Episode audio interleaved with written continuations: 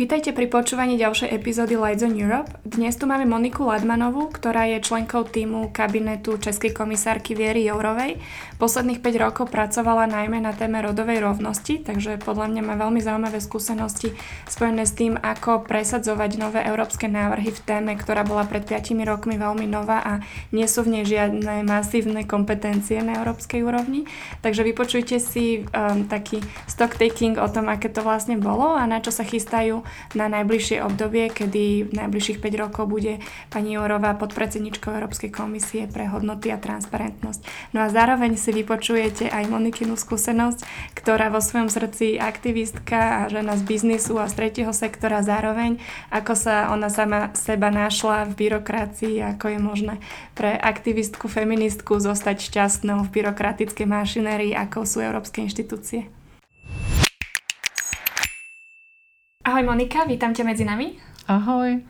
Začnem in media res uh, dianím na Slovensku, ktoré sa opäť zmieta v ďalšom gorilom škandáli a mňa by zaujímalo, do akej miery ty v tvojej práci v Bruseli, keď si tu ako keby vnímaná ako keby vysunutá osoba z, z nášho regiónu, do akej miery čeliš komentárom svojich kolegov o tom, čo zrovna melie našim dianím doma, či už v Čechách alebo na Slovensku, pretože to je to, čo mňa sa ľudia veľmi často pýtajú, že čo hovorí Brusel na to, čo práve sa na Slovensku prevalilo a veľmi, neviem, či teda ma to mrzí, ale realita je taká, že veľmi málo z toho presiakne väčšinou do Bruselu práve preto, že ako keby veľa z tých problémov je už dnes zatienené väčšími problémami, ktoré sa dejú v našom regióne. Ako to máš ty? Eh, díky, Lucie, především eh, za zájem o názory. Um, já jsem se tady v Bruselu nesetkala s tím, že by mě někdo hodnotil nebo zařazoval podle toho, odkud pocházím. Takže to už hodně determinuje. Když se někde představíš jako Monika z České republiky, tak první otázka není, a jak vy to tam vedete, co to tam máte za problémy nebo úspěchy, ale OK, prostě tak to je. Česká republika je součástí Evropské unie a ty jsi jedna z těch, mm-hmm. které se rozhodly podpořit evropskou integraci tady v Bruselu, jsi jedna z nás, jedeme dál. Ale je pravda, že když um, došlo k té tragické události s Janem Kuciakem, tak eh, všichni se zaměřili na Slovensko a bylo víc v centru pozornosti, než bylo obvyklý. Ale co já si cením tady na Bruselu, je takové to nekastování, že se prostě nerozděluje. Ty pocházíš odsud, ať už, jak říkáš, geograficky, nebo z nějaké sociální třídy, nebo jakýkoliv původ. Prostě seš tady jeden z nás. Tady je ta opravdová kosmopolitnost. Ale pokud jde o Slovensko, tak já to samozřejmě sleduju, protože mi to není jedno, co se tam děje. A samozřejmě velká vzpruha bylo jaro a volba prezidentky Čaputové, kterou vám eh, úplně lidsky závidím jako Češka. A doufám, že třeba vygenerujeme někoho hodně podobného, když věřím, že teda se nedá naklonovat, což je škoda. Jinak eh, věřím tomu, že to, co tam se teď děje, ta sociální změna v, na Slovensku, která je právě drivovaná hnutím, kterého ty jsi sama součástí, jestli mi je dobře známo, takže bude mít úspěch, protože prostě musíme zůstat optimističtí. A keď sa rozprávame práve o pani Čaputovej, tak eh, nie, nie sme veľké fanošičky len preto teda, že je to super pre, pre Slovensko, ale aj preto, že sa veľa venujeme otázkam rodovej rovnosti.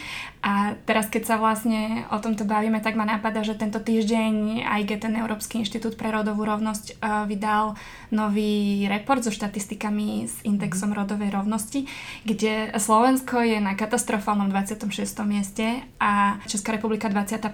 ak si dobre pamätám. Ale to sú teda čísla, ktoré napríklad nezohľadňujú umožňujú zvolenie Zuzany Čaputovej, lebo sú za, za, predchádza, za rok 2016, ak si dobre 17. 17. Ako vieme vygenerovať ďalšie Zuzany Čaputové napríklad pre Českú republiku, aby som to teda nezjednodušovala úplne na túto jednu otázku, ale, ale veľa ľudí hovorí z rôznych krajín, že nám závis, závidia Zuzanu a pýtajú sa na to, akým spôsobom to bolo možné, či naozaj sa musia stať tragédie, ako bola vražda Jana a Martiny, alebo je možné takúto obrovskú zmenu v kultúrnom priestore, ako je ten náš, dosiahnuť aj nejakými tými pozitívnymi policy actions nejakými. Já tomu věřím. Já věřím, že ano. Tam, tam jsou úžasní lidé i na Slovensku, i v Čechách. Tam jsou takové Zuzany Čaputové, si myslím já, ale nevíme o nich protože třeba se zatím ještě nerozhodli, že se eh, stanou eh, nějakou figurou ve veřejném prostoru a tak. Ale myslím si, že se to nestane přes noc, i když se může zdát, že právě na Slovensku se to stalo přes noc, ale jenom vlastně, jak to sama zmínila, to k tomu dospělo nějakou dlouhodobou tenzí v té společnosti, která tam byla, byla pod povrchem a nikdo jí nevěnoval takovou pozornost. Pak se to tedy stalo a vlastně přineslo to tu změnu, na které se teď tedy usilovně dál pracuje. Já pořád věřím, tak jak říkal Václav Havel, že pravda a láska zvítězí nad lží a nenávistí, i když jsou zlé jazyky v Čechách a určitě i na Slovensku, které se snaží schodit tyhle principy, které označují tak havloidy a sluníčkáře a tak. A vlastně všechno to je jenom proto, všechno je to propaganda vlastně proto, tomu, proti tomu dobrému. Já nechci působit jako zastánce nějakých konspiračních teorií, ale věřím tomu, že celá ta změna, která se teď dělá těch 30 let v našem regionu, tak samozřejmě byla trnem v oku těm, kdo dříve ovládali ten region. To znamená, že těch 30 let se usilovně snažili o to, tu změnu zabrzdit anebo úplně zastavit a vrátit ten stav věcí zpátky. Takže já věřím tomu, že všechny tyhle ty nástroje propagandistický, to nazývání věcí, schazování vlastně té morálky a zařazování Havla, jeho stoupenců do pražské kavárny. Praha jako něco, co je vlastně eh, v nějakém protikladu s venkovem, že jo? taková ta elitářství, kavárna, no tak co, tak to jsou ti, kteří nic nedělají, jenom se povalují, jo? Prostě celá tahle ta retorika, celý ten narrativ, prostě to je součást nějaké propagandy, která eh, směřuje k tomu, abychom zastavili demokratickou eh, změnu v regionu střední a východní Evropy. V některých státech se to daří více, v některých se to daří méně. Když se podíváme na to, kdo je náchylnější k dezinformacím, ve kterých státech mají lepší živnou půdu, tak to je úplně zřejmé. Takže když to řeknu úplně na rovinu, eh, zastavme vliv Ruska a bude tady více Zuzan Čaputových. Jsem to hodně zjednodušila. No a ty si teda, keď sa um, pozrieme teraz na tvoju profesionálnu dráhu tu v Európskej komisii, tak posledných 5 rokov si strávila veľmi veľa aktivitami zameranými práve na podporu rodovej rovnosti v Európe ako členka týmu komisárky Jorovej, ktorá bola zodpovedná za, za otázky spravodlivosti práv spotrebiteľov a rodovej rovnosti. Eh, nechcem tu teraz toho robiť odpočet toho, čo sa pani komisárke podarilo, ale povedz nám pár príkladov um, aktivít alebo politik, na ktorých ste spolupracovali aj cez tú prízmu, aby sme trošku lepšie videli, že ako vyzerá taký typický pracovný deň členky kabinetu, že na čom ste vlastne robili a čo je ta forma, ako sa vlastne k tým výsledkom dopracovávate. Mm-hmm. Víš co, my jsme měli úžasnou uh, možnost, příležitost. Bylo to poprvé, kdy eh, členka toho kolegia komisařů, které tvoří Evropskou komisi, dostala do svého názvu uh, tu, ten titul eh, komisařka pro rodovou rovnost. A jako takové už je to hodně znamená, už je to hodně symbolické, už se s tím dá hodně dělat. Eh, Věra Jourová se rozhodla, že si do svého týmu tady na tu agendu vezme někoho, kdo nepochází z toho um, evropského byrokratického prostředí. Nic proti byrokratům, ty jsou také potřeba, ale myslím si, že to byla obrovská odvaha z její strany, že oslovila mě jako expertku na to téma, která právě měla zkušenost z různých prostředí, ať už neziskového, anebo z biznisového kde jsem se tomu tématu věnovala a přivedla mě sem, abych tedy tady v tom prostředí té administrativy trošku rozrazila tu, tu rigidnost v tom přístupu, protože bez toho, že bychom do toho vložili trochu aktivistický přístup, tak si myslím, že by se nám toho moc nepovedlo. Uh, rodová Takže ako prinesieš aktivismus do byrokracie? Přesně tak. Samozřejmě s citlivostí a s, takovým, um, s takovou pokorou k tomu systému jako takovému. Jo? Kdyby tady přišla aktivistka, která je, jak se to říká, česky prostě nez, nezastavitelná nebo e, nesměřitelná, tak by to nešlo, protože by narazila do zdi. Ale jakoby jít dopředu a zároveň vědět, v jakou chvíli trošku zabrzdit, poslouchat, e, uhnout na jinou stranu, přinést jiný kompromis nebo jiný návrh, tak to se velmi hodilo. Ale zároveň se mi velmi hodila ta zkušenost tam zvenku, protože pokud bych se držela tady těch předpisů celých těch pět let, tak jsme se nedostali vůbec nikam. tak s čím jste se dostali kousek dělali? Takže první věc, kterou jsme udělali, že jsme si uh, definovali priority na těch pět let a mezi nimi bylo zaměřit se na zvýšení postavení žen na trhu práce, včetně jejich vyššího zastoupení ve vedoucích pozicích, protože podívejme se na to, ženy opouštějí brány univerzit, ale pak se nám neobjevují v nějakých manažerských a jiných pozicích, prostě nerozhodují o tom, ať už v, v soukromém sektoru nebo i ve veřejném, jaký je ten rámec podmínek, ve kterých fungujeme. Za druhé, odstranit uh, nerovnosti v odměňování, protože ty znamenají vlastně pro ženy horší ekonomické podmínky, ale s tím už souvisí i ten přístup na pracovní trh a tak dál. A za třetí, bojovat proti násilí na ženách, které vlastně je opět často způsobeno jejich uh, nedostatečným ekonomickým zázemím, ale to má samozřejmě mnoho vrstev, není to takhle jednoduché.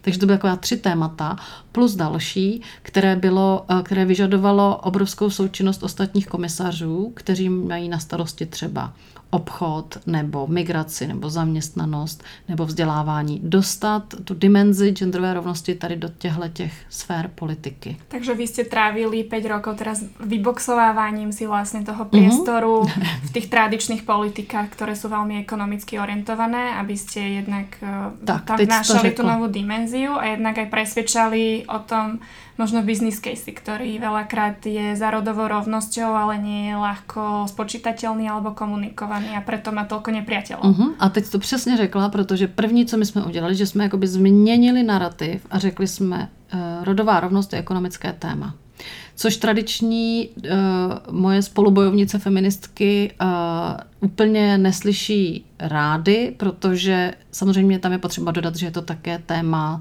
společenské, sociální uh, a nějaké téma spravedlnosti. Ale jakmile do toho vneseme ten ekonomický rozměr, tak začnou poslouchat ti, kdo do té doby neposlouchali. A to nám hodně pomohlo v tom dostat uh, téma rodové rovnosti dál. Příklad.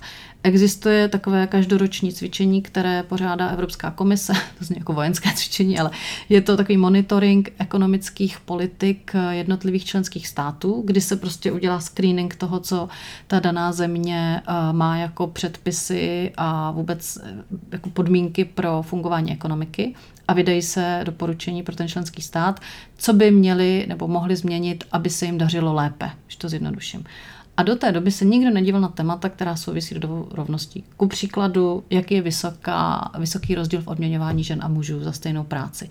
Nebo jestli je dostatečně přístupná péče o děti nebo i o seniory, protože to potom znamená, že většinou ženy zůstávají doma, nejdou na pracovní trh, znamená zvyšuje se nezaměstnanost, eh, dostáváme se do takového toho procyklického eh, placení sociálních dávek těm, kdo jsou doma a tak dále a tak dále jakoby eh, genderové téma má obrovský ekonomický rozměr, ale je potřeba ho pojmenovat.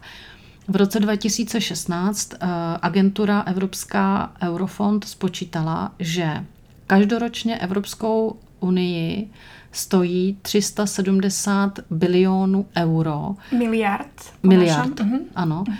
To, že není schopná zaměstnat ženy, které pečují o děti nebo o stárnoucí členy rodiny, i když už k tomu existují podmínky a prokázaná ochota těchto žen na tom trhu práce být.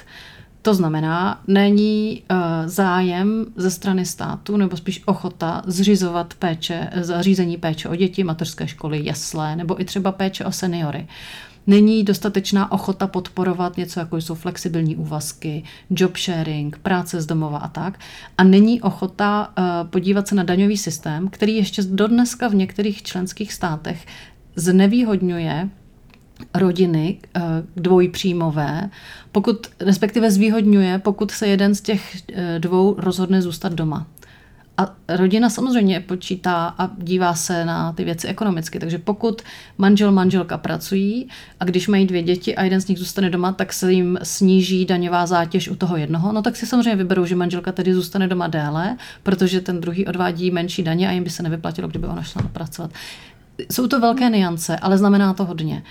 A jak říkám, to číslo 370 miliard eh, euro ročně, to se rovná 2,5% evropského HDP, což je daleko víc, než Evropská eh, unie dostane v rámci zahraničního obchodu. Takže všechny ty trade Všetky agreements... ostatné politiky, které řešíme, aby se nabustoval rast, no, jsou neporovnatelně To je ten paradox. My se prostě diví, díváme na to geopoliticky, obchod s Čínou a obchod eh, tady s Mercosurem a kde si co si. Ale pokud bychom dokázali dostat na pracovní trh ženy, které, jak říkám, jsou ochotné pracovat, protože jsou velmi často vzdělané a tak dále, a jsme toho schopné, tak bychom si polepšili daleko víc. Říkám to proto, že jedno z těch opatření, které my jsme pak přijali, byla směrnice a vůbec takový balíček opatření na sladěvání soukromého a pracovního života, ve kterém se právě rozmělnila ta povinnost často žen zůstávat doma s dětmi do nějakého věku. Ta možnost pro to, aby si mohli vybrat, jestli doma chtějí zůstat, anebo jestli chtějí jít na pracovní trh. Ta možnost si vybrat, jestli oni budou pečovat o stárnoucí členy rodiny, širší rodiny, protože to většinou prostě zahrne všechny okolo, tetičky, strýčky, anebo jestli budou mít vytvořené podmínky, že si můžou zařídit tak, že budou stále pečovat, ale u toho budou vypracovat. Tento návrh, ak si ja spomínam dobre, na Slovensku bol veľmi malo diskutovaný a taká tá špička ľadovca, ktorá dorazila do médií, boli práve práva otcov na otcovskú dovolenku. Uh-huh. To bol jediný škandál, ktorý bol z toho ako keby uh-huh. vyberaný ako Aha. zrniečko, ale celý, celá ta větší ekonomická logika podle mě vůbec nebyla dostatečně komunikovaná. No já si pamatuju, když jsem tam přijela na Slovensko do Bratislavy právě prezentovat tady tenhle návrh a bavit se o něm se zvolenými zástupci, abych to nazvala s poslanci ve vaší Národní radě, tak um, málo kdo projevil uh, takovou známku progresivity v tom smyslu, že by dokázal překonat ten názor, který samozřejmě v našem regionu je desetiletí za, zastávaný a tím pádem v těch hlavách je zasunutý, že pro dítě je přece nejlepší, když je s ním matka doma do tří, nejlépe do čtyř let. Pro dítě je přece nejlepší, když, nebo pro matku je nejlepší, když. Tam se nikdo neptá té matky, co by chtěla. Ta už je prostě zasunutá do nějakého šuplíčku. Takže ten náš návrh byl takový, že tedy matka, pokud chce se vrátit na pracovní trh po půl roce nebo roce, tak by měla mít tu možnost. Takže jsme zavedli, jak se sama zmínila, jednak i otcovskou dovolenou po narození dítěte, aby se budoval vztah mezi otcem a dítětem, ale jednak placenou rodičovskou dovolenou, která doposud ještě překvapivě možná pro některé neexistovala ve všech členských státech. Existovala třeba rodičovská, ale neplacená, ale existovala je rodičovská, která je většinou eh, vybíraná těmi, kdo eh, pečují víc, to jsou matky. A my jsme zavedli nepřenositelnost určité části té rodičovské dovolené, tak, abychom do toho um, pečovatelského kontextu vtáhli i otce. Oni už často pečovat chtějí, ale Často jsme narazili na uh, výpovědi uh, takových těch progresivních otců, kde říkali, já když jsem si požádal v práci o rodičovskou dovolenou, tak mi bylo doporučeno, že to nedělám, že to nebude vypadat dobře a podobně. Dneska se to mění. Samozřejmě i z nastupující generací má jiné uh, požadavky na své zaměstnavatele a tak, ale my tomu chceme pomoct. A jsou super odvážní všetci otcovia, podle mě, kteří se vydávají na tuto uh-huh. cestu a kašlu na ty uh, predsudky, kterým čelia. A my sa teraz ako inštitúcia nachádzame v, teda v tranzícii od starej komisie uh, Junckerovej k novej komisii Ursula von der Leyen. To znamená, že váš tým postupne opúšťa toto portfólio a presúvate sa k novému mandátu. A agendu rodovej rovnosti prevezme malcká komisárka. Predpokladám, že ste v kontakte a máte možnosť nejakým spôsobom jej odovzdať eh, tú vašu skúsenosť ako, ako tenkrát poprvé tým, ktorý bojoval s touto témou tak nejak výraznejšie. Čo sú nejaké hlavné typy, ktoré jej dávate ako na to teraz v tej novej ére, kedy naozaj je cítiť, že sa mm, veľmi výrazne posunula taká tá spoločenská objednávka voči rodovej rovnosti a a na európskej úrovni je to aj vďaka tomu, že máme prvú teda predsedničku Európskej komisie. Tak eh, čo je taká tá múdrosť, ktorú ste jej posunuli a ako radikálnejšie a úspešnejšie posunúť tú agendu rodovej rovnosti vpred najbližších 5 rokov? Um, ona bude potřebovat uh, podporu uh, přímo od paní prezidentky von der Leyen. Protože pro nás ten strop byl tam, kam, kde my jsme měli kompetence. A komisařka Jourova jako jedna z členek, jak jsem říkala, kolegy a komisařů, měla určitou pravomoc navrhovat, ale vždycky to pak muselo schválit celé kolegium a zejména prezident Juncker a lidi z jeho okolí. A protože oni nebyli příliš otevření tomu tématu, tak my jsme velmi často, a v tom se projevil ten aktivismus, používali různé jiné nástroje, že třeba kromě ten, jak jsem zmínila, toho balíčku na sledování soukromého pracovního života, jsme prosadili akční plán, jak se zaměřit na právě odstraňování nerovností v odměňování. Ale udělali jsme to třeba takovým způsobem, že v době, kdy se chystal celoevropský sociální summit ve švédském Göteborgu, tak jsme vlastně podstrčili tady tenhle ten dokument jako součást nějakých závěrů toho summitu ale eh, jak, já nechci, že to prošlo bez povšimnutí v tu chvíli, ale myslím si, že kdybychom s tím přišli někdy o měsíc později nebo o měsíc dříve, tak by nebyla vůbec žádná šance, že by byl ten dokument přijat. Ale takhle máme úžasný dokument, ve, kterých, ve kterém jsou konkrétní akce, které my plníme jednu po druhé na to, jak odstraňovat nerovnosti v odměňování. Ale proč to říkám, že paní komisařka Dalí, která je poprvé v historii eh, jmenovaná komisařkou eh, pro rovnost, to znamená, že ona bude mít jenom tu agendu. My jsme k tomu ještě měli agendu spravedlnosti a ochrany spotřebitelů. Eh, tu agendu, kterou já jsem tady dělala sama v kabinetu, teď bude dělat jedna celá komisařka a celý její kabinet, takže jim to úplně závidím. Budou mít úplně krásnou, krásnou agendu, budou mít podle mě uh, úplně otevřené dveře, protože paní prezidentka von der Leyen je velmi uh, nakloněná. Ona sama si prošla takovou životní zkušeností, kdy má sedm dětí, zároveň má velmi úspěšnou kariéru a sama, jak se slyšela, protože jsme měli možnost my dvě se s ní sejít, nám řekla, že věří v neformální networky žen, které jí vždycky pomohly, podpořily a vlastně byly pro ní takovou inspirací, jak se mohou ženy vzájemně podržet protože ženy vydrží a podrží k sebe vzájemně, když je to potřeba. Myslím si, že eh, tady ta symbioza paní komisařky Dalí a prezidentky von der Leyen bude strašně potřeba, aby dostali právě tu genderovou dimenzi do dalších politik, tak jak jsme o tom mluvili. Když bude potřeba podívat se na rozpočet evropský, jestli náhodou nestraní více mužům nebo nestraní více ženám, což dříve vůbec nebylo možné, tak si myslím, že dneska to bude daleko jednodušší, protože tam bude ta instrukce, která půjde ze zhora. Uh-huh. No a vaše nové portfólio bude trošku súvisiace s tým, čo ste robili doteraz, ale iné. Pani Jorová sa stane jednou z vice, uh, ako sa tomu hovorí po česky, vice predsednička asi Európskej komisie a bude zodpovedná za agendu, ktorá sa teraz volá, že hodnoty a spravodlivosť, ktoré ona nazvala, že sú dušou Európy. Uh-huh. Prečo? Ako to vlastne chápete? Je to absolútne nový slovník, je to zaujímavá, zaujímavý prístup, ktorý zvolila podľa mňa Ursula von der Leyen tým, že dala také zaujímavo iné mená jednotlivým portfóliom a ten koncept hodnot napríklad mnohým ľuďom vrta v hlave a nevedia, čo si za tým majú predstaviť, podobne ako pri tom inom portfóliu, ktoré bolo nazvané European Way of Living a že čo sú vlastne tie európske hodnoty a prečo by sme sa o nich mali nejak osobitnejšie teraz v najbližších 5 rokoch baviť. Akým spôsobom to vysvetľujete ľuďom? Hmm. Já myslím, že to byla úplně krásná analogie, kterou použila paní komisařka, právě ta duše Evropy. Ono se to postupně vytratilo z toho narrativu, protože se vlastně Evropa zamotala do mm, takové úplně, bych řekla, bezchybného systému různých technických předpisů, regulí, eh, smluv, směrnic a tak dál. Ale vlastně se zapomnělo na ten úplný prazáklad, kam došla ta západoevropská civilizace, mezi kterou se počítá, věřím, i náš region.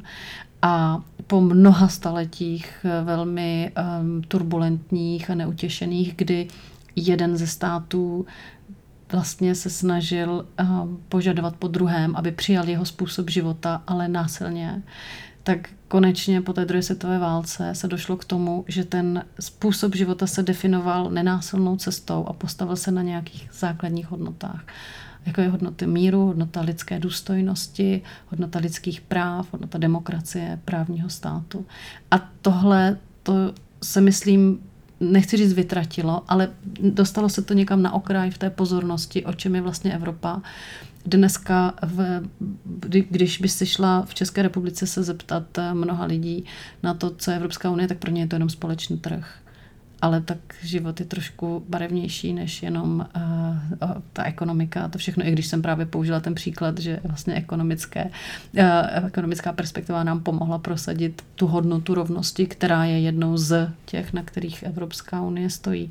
A myslím si, že to bylo od paní prezidentky velmi statečné uh, udělat viceprezidentkou um, člověka, uh, který má za sebou zkušenost, kterou má, to znamená pochází z původně z komunistického Československa, zároveň zažila uh, neoprávněné uvěznění nebo uh, prostě umístění do vazby předběžného zadržení, má teď zkušenost s tím být komisařkou pro spravedlnost, ale Nikdy ještě nebyl komisař, který by měl v názvu takové eh, portfolio, jako má paní komisařka Jourová, to znamená hodnoty a transparentnost.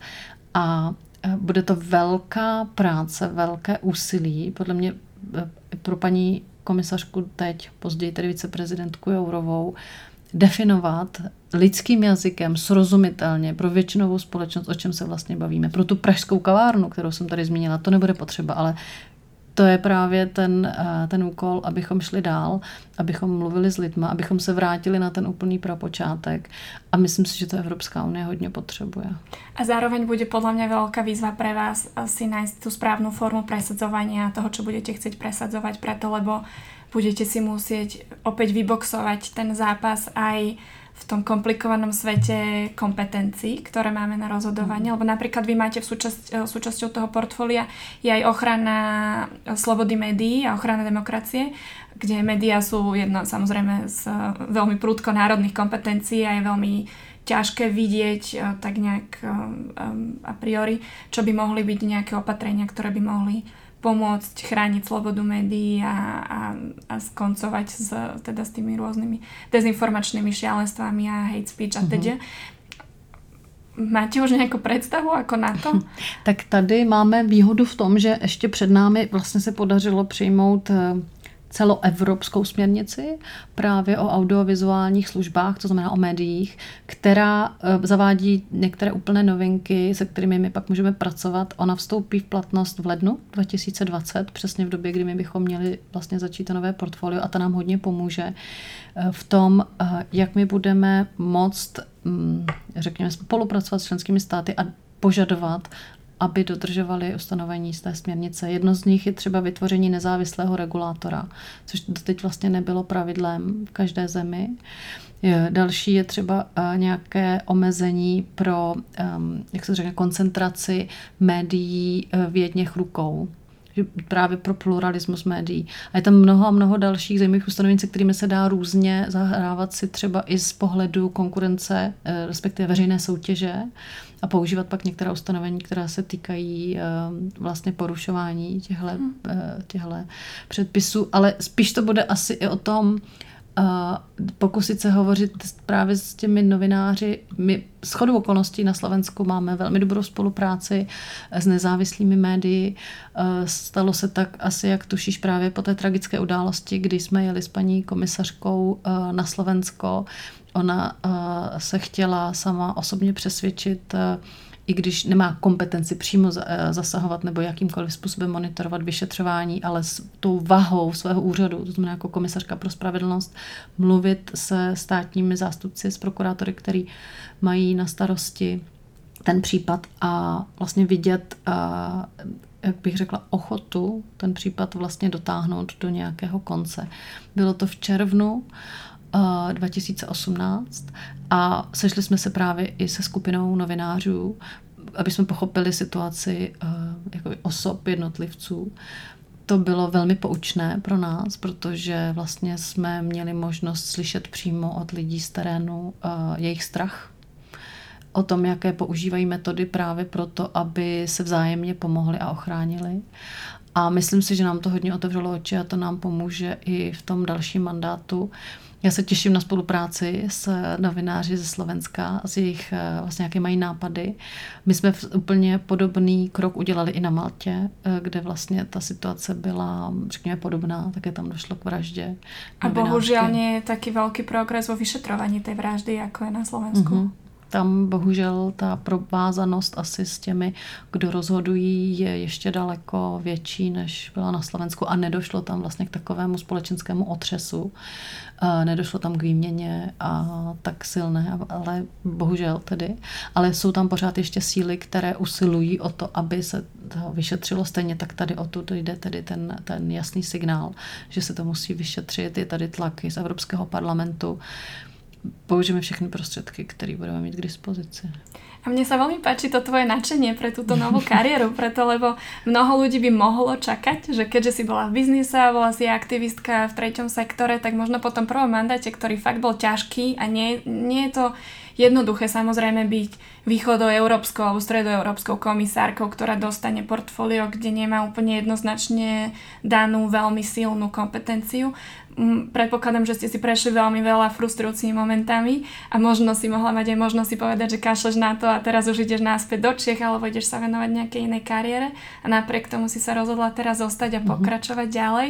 Prečo je to tak? Prečo, čo je ta, ten tvoj driver, ktorý ti stále hovorí, že stojí to za to? Tie joby, ktoré sú v kabinetoch sú jedný z najnáročnejších z hľadiska toho časového, tej časovej náročnosti a, a z nemožnosti zladiť to nejak so súkromným životom, tak uh, tro, trošku pochvál ten job, který vlastně robíš. Káže vodu, je víno, no, je, káže, no, aby se tak. slaďovalo. Já, víš, já tomu věřím. Já věřím tomu, že můžeme udělat svět lepším a já jsem měla v životě obrovský štěstí, že jsem mohla dělat věci, kterým jsem věřila, které mě bavily a nebyla jsem nikdy v situaci, že bych musela vzít práci jenom proto, abych měla nějaký příjem. Takže pro mě tohle je práce snů, protože můžu pracovat na tématech, se kterými se sama stotožňuji vnitřně. Pro mě otázka evropských hodnot a budování demokracie tím, že jsem ta generace, kdy mě bylo 15 v roce 89 a zažila jsem to, tu, tu radost z toho a teď najednou vidím, jak ehm, se to dá lehko pokazit, tak mě to prostě nedá, abych se nepokusila to udržet eh, tam, kde to je, ještě to třeba dostat někam dál. Ale bojím se samozřejmě toho, že neuspějeme. No, uvidíme. Potřebujeme Nič nedávne zostáva len makať na to. Posledná věc, kterou se tě chcem spýtať v mene mladých ľudí, ktorí ťa počúvajú a, a buď študujú európske veci, alebo z nejakých rôznych dôvodov tiež si vedia predstaviť, mať takýto job ako svoj dream job a rozmýšľajú nad tým, že ako na to. Čo sú podľa teba také nejaké zručnosti, na ktoré by sa mladí ľudia mali zamerať, alebo ako si umanežovať tú svoju kariéru a to svoje smerovanie, tak aby sa im jedného dňa podarilo možno nasledovať v tvojich šlapajach a pracovať na týchto témach, ak niekto sníva o tom, že príde riešiť rodovú rovnosť e, z európskej úrovne. Hmm, to je zajímavá otázka. Pokud si to někdo bude hodně přát, tak se to určitě splní. Protože já jsem teda o tom nesnila, ani nesnila. Mě to nikdy nenapadlo, že by se něco takového stalo. Ale pokud člověk věří těm svým vnitřním principům a dává to najevo a nebojí se o nich mluvit. Já jsem pokaždé v nějaké diskuzi, ať už profesionální nebo i mezi přáteli, tak jsem byla ten otloukánek, dělali se ze mě legraci, no jo, Monika, ten její gender. A podívej. jsem tady v kabinetu a vlastně můžu rozhodovat o věcech, o kterých ty ostatní rozhodovat nemůžou. Takže jít zatím. Pokud tomu věří, tak jít zatím. Ale musí to být ty správné hodnoty. Super. Děkuji velmi pěkně držíme palce v, v štarte do nového jobu. Děkuji.